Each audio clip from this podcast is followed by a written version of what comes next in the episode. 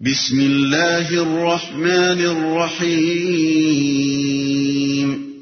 شروع اللہ کے نام سے جو رحمان و رحیم ہے۔ کاف یا عین صاد۔ ذکر رحمت ربك عبده زکریہ اذ نادى ربه نداء خفيا. کاف، ہا، یا، این سواد ذکر ہے اس رحمت کا جو تیرے رب نے اپنے بندے زکریہ پر کی تھی، جبکہ اس نے اپنے رب کو چپکے چپکے پکارا۔ ذکر ہے اس رحمت کا۔ تقابل کے لیے سورہ عال عمران رکو چار پیش نظر رہے جس میں یہ قصہ دوسرے الفاظ میں بیان ہو چکا ہے۔ اپنے بندے زکریہ پر کی تھی۔ یہ حضرت زکریہ جن کا یہاں ذکر ہو رہا ہے حضرت ہارون کے خاندان سے تھے۔ ان کی پوزیشن ٹھیک ٹھیک سمجھنے کے لیے ضروری ہے کہ بنی اسرائیل کے نظام کہانت یعنی پریسٹ کو اچھی طرح سمجھ لیا جائے۔ فلسطین پر قابض ہونے کے بعد بنی اسرائیل نے ملک کا انتظام اس طرح کیا تھا کہ حضرت یعقوب علیہ السلام کی اولاد کے بارہ قبیلوں میں تو سارا ملک تقسیم کر دیا گیا۔ اور تیرواں قبیلہ یعنی لادی بن یعقوب کا گھرانہ، مذہبی خدمات کے لیے مخصوص رہا۔ پھر بنی لادی میں سے بھی اصل وہ خاندان جو مقدس بے خداون کے آگے بخور جلانے کی خدمت اور پاک ترین چیزوں کی تقدیس کا کام کرتا تھا، حضرت ہارون علیہ السلام کا خاندان تھا۔ باقی دوسرے بنی لادی مقدس کے اندر نہیں جا سکتے تھے بلکہ خداوند کے گھر کی خدمت کے وقت سہنوں اور کوٹریوں میں کام کرتے تھے۔ سبت کے دن اور عیدوں کے موقع پر سوختنی قربانیاں چڑھاتے تھے اور مقدس کی نگرانی میں بنی ہارون کا ہاتھ بٹاتے تھے۔ بنی ہارون کے چوبیس خاندان تھے جو باری باری سے مقدس کی خدمت کے لیے حاضر ہوتے تھے۔ انہی خاندانوں میں سے ایک ابیہ کا خاندان تھا، جس کے سردار حضرت زکریہ تھے۔ اپنے خاندان کی باری کے دنوں میں یہی مقدس میں جاتے اور خداون کے حضور بخور جلانے کی خدمت انجام دیتے تھے۔ تفصیل کے لیے ملاحظہ ہو، بائبل کی کتاب تواریخ اول، باب تیئیس اور چوبیس۔ قال رب إني وهن العظم مني واشتعل الرأس شيبا ولم أكن بدعائك رب شقيا. اس نے عرض کیا، اے پروردگار، میری ہڈیاں تک گھل گئی ہیں اور سر بڑھاپے سے بھڑک اٹھا ہے۔ اے پروردگار، میں کبھی تجھ سے دعا مانگ کر نامراد نہیں رہا۔ وَإِنِّي خِفْتُ الْمَوَالِيَ مِن وَرَائِي وَكَانَتِ امْرَأَتِي عَاقِرًا فَهَبْ لِي مِن لَّدُنكَ وَلِيًّا يَرِثُنِي وَيَرِثُ مِنْ آلِ يَعْقُوبَ وَاجْعَلْهُ رَبِّ رَضِيًّا. مجھے اپنے پیچھے اپنے بھائی بندوں کی برائیوں کا خوف ہے اور میری بیوی بانج ہے، تو مجھے اپنے فضل خاص سے ایک وارث عطا کرتے جو میرا وارث بھی ہو اور آل یعقوب کی میراث بھی پائے۔ اور اے پروردگار، اس کو ایک پسندیدہ انسان بنا۔ بھائی بندوں کی برائیوں کا خوف ہے۔ مطلب یہ ہے کہ ابیا کے خاندان میں میرے بعد کوئی ایسا نظر نہیں آتا جو دینی اور اخلاقی حیثیت سے اس منصب کا اہل ہو جسے میں سنبھالے ہوئے ہوں۔ آگے جو نسل اٹھتی نظر آ رہی ہے اس کے لچھن بگڑے ہوئے ہیں۔ آل یعقوب کی میراث بھی پائے۔ یعنی مجھے صرف اپنی ذات ہی کا وارث مطلوب نہیں ہے بلکہ خانوادہ یعقوب کی بھلائیوں کا وارث مطلوب ہے۔ یا زکریہ إنا نبشرك بغلام اسمه يحيى لم نجعل له من قبل سميا. جواب دیا گیا اے زکریہ ہم تجھے ایک لڑکے کی بشارت دیتے ہیں جس کا نام یاہیا ہوگا۔ ہم نے اس نام کا کوئی آدمی اس سے پہلے پیدا نہیں کیا۔ لوکا کی انجیل میں الفاظ یہ ہیں تیرے کنبے میں کسی کا یہ نام نہیں۔ باب ایک آیت اکسٹھ۔ قال رب أنا يكون لي غلام وكانت امرأتي عاقرا وقد بلغت من الكبر عتيا۔ عرض کیا پروردگار بھلا میرے ہاں کیسے بیٹا ہوگا جبکہ میری بیوی بانج ہے اور میں بوڑھا ہو کر سوکھ چکا ہوں؟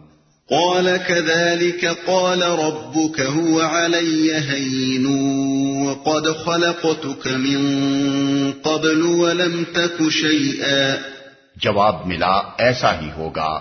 تیرا رب فرماتا ہے کہ یہ تو میرے لیے ایک ذرا سی بات ہے۔ آخر اس سے پہلے میں تجھے پیدا کر چکا ہوں جبکہ تو کوئی چیز نہ تھا۔ حضرت زکریہ کے سوال اور فرشتے کے جواب کو نگاہ میں رکھیے کیونکہ آگے چل کر حضرت مریم علیہ السلام کے قصے میں پھر یہی مضمون آ رہا ہے اور اس کا جو مفہوم یہاں ہے، وہی وہاں بھی ہونا چاہیے۔ حضرت زکریہ نے کہا، میں بوڑھا ہوں اور میری بیوی بانج ہے۔ میرے ہاں لڑکا کیسے ہو سکتا ہے؟ فرشتے نے جواب دیا کہ، ایسا ہی ہوگا۔ یعنی تیرے بڑھاپے اور تیری بیوی کے بانج ہونے کے باوجود تیرے ہاں لڑکا ہوگا۔ اور پھر اس نے اللہ کی قدرت کا حوالہ دیا کہ جس خدا نے تجھے نیس سے ہست کیا اس کی قدرت سے یہ بات بعید نہیں ہے کہ تجھ جیسے شیخ فانی سے ایک ایسی عورت کے ہاں اولاد پیدا کرے جو عمر بھر بانج رہی ہے۔ قال رب جعل لي آية۔ قال آيتك ألا تكلم الناس ثلاث ليال سويا۔ زکریا نے کہا پرورتگار میرے لیے کوئی نشانی مقرر کر دے۔ فرمایا تیرے لیے نشانی یہ ہے کہ تو پہ ہم تین دن لوگوں سے بات نہ کر سکے۔ فخرج على قومه من المحراب فأوحى إليهم أن سبحوا بكرة وعشيا۔ چنانچہ وہ محراب سے نکل کر اپنی قوم کے سامنے آیا اور اس نے اشارے سے ان کو ہدایت کی کہ صبح و شام تسبیح کرو۔ اس واقعے کی جو تفصیلات لقا کی انجیل میں بیان ہوئی ہیں، انہیں ہم جہاں نقل کر دیتے ہیں تاکہ لوگوں کے سامنے قرآن کی روایت کے ساتھ مسیحی روایت بھی رہے۔ یہودیہ کے بادشاہ ہیرودیس کے زمانے میں ابیا کے فریق سے زکریہ نام کا ایک کاہن تھا اور اس کی بیوی ہارون کی اولاد میں سے تھی اور اس کا نام الیشبا یعنی الزبت تھا۔ اور وہ دونوں خدا کے حضور راستبال اور خداوند کے سب احکام و قوانین پر بے عیب چلنے والے تھے۔ اور ان کے اولاد نہ تھی، کیونکہ الیشبا بانچ تھی اور وہ دونوں عمر رسیدہ تھے۔ جب وہ خدا کے حضور اپنے فریق کی باری پر کہانت کا کام انجام دیتا تھا، تو ایسا ہوا کہ کہانت کے دستور کے موافق اس کے نام کا قرآن نکلا کہ خداوند کے مقدس میں جا کر خوشبو جلائے اور لوگوں کی ساری جماعت خوشبو جلاتے وقت باہر دعا کر رہی تھی۔ کہ خداون کا فرشتہ خوشبو کے تدوہ کی دانی طرف کھڑا ہوا اس کو دکھائی دیا اور زکریا دیکھ کر گھبرایا اور اس پر دہشت چھا گئی۔ مگر فرشتے نے اس سے کہا کہ اے زکریا، خوف نہ کر کیونکہ تیری دعا سن لی گئی۔ حضرت زکریہ علیہ السلام کی دعا کا ذکر بائبل میں کہیں نہیں ہے۔ اور تیرے لیے تیری بیوی الیشبا کے بیٹا ہوگا۔ تو اس کا نام یوہنا یعنی یاہیا رکھنا۔ اور تجھے خوشی و خرمی ہوگی۔ اور بہت سے لوگ اس کی پیدائش کے سبب سے خوش ہوں گے کیونکہ وہ خداون کے حضور میں بزرگ ہوگا۔ سورہ عال عمران میں اس کے لیے لفظ سیدن استعمال ہوا ہے اور ہرگز نہ میں اور نہ کوئی اور شراب پیے گا تقین اور اپنی ماں کے بطن ہی سے روح القدس سے بھر جائے گا۔ اور بہت سے بنی اسرائیل کو خدابند کی طرف جو ان کا خدا ہے پھیرے گا۔ اور وہ ایلیا یعنی الیاس علیہ السلام کی روح اور قوت میں اس کے آگے آگے چلے گا۔ کہ والدوں کے دل اولاد کی طرف اور نافرمانوں کو راست بازوں کی دانائی پر چلنے کی طرف پھیرے اور خداون کے لیے ایک مستعد قوم تیار کرے۔ زکریہ نے فرشتے سے کہا، میں اس بات کو کس طرح جانوں؟ کیونکہ میں بوڑھا ہوں اور میری بیوی عمر رسیدہ ہے۔ فرشتے نے اس سے کہا، میں جبریل ہوں جو خدا کے حضور کھڑا رہتا ہوں اور اس لیے بھیجا گیا ہوں کہ تجھ سے کلام کروں اور تجھے ان باتوں کی خوشخبری دوں۔ اور دیکھ، جس دن تک یہ باتیں واقع نہ ہو لیں تو چپ کا رہے گا اور بول نہ سکے گا۔ اس لیے کہ تو نے میری باتوں کا جو اپنے وقت پر پوری ہوں گی یقین نہ کیا۔ یہ بیان قرآن سے مختلف ہے۔ قرآن اسے نشانی قرار دیتا ہے اور لوکا کی روایت اسے سزا کہتی ہے۔ نیز قرآن صرف تین دن کی خاموشی کا ذکر کرتا ہے اور لوکا کہتا ہے کہ اس وقت سے حضرت یاہی علیہ السلام کی پیدائش تک حضرت زکریہ علیہ السلام گونگے رہے اور لوگ زکریہ کی راہ دیکھتے اور تعجب کرتے تھے کہ اسے مقدس میں کیوں دیر لگی؟ جب وہ باہر آیا تو ان سے بول نہ سکا۔ پس انہوں نے معلوم کیا کہ اس نے مقدس میں رویا دیکھی ہے اور وہ ان سے اشارے کرتا تھا اور گونگا ہی رہا۔ لکا باب ایک، آیت پانچ بائیس۔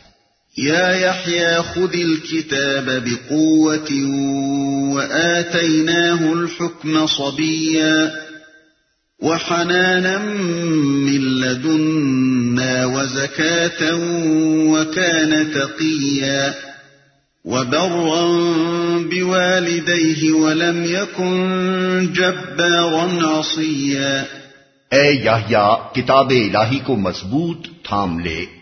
ہم نے اسے بچپن ہی میں حکم سے نوازا اور اپنی طرف سے اس کو نرم دلی اور پاکیز کی عطا کی۔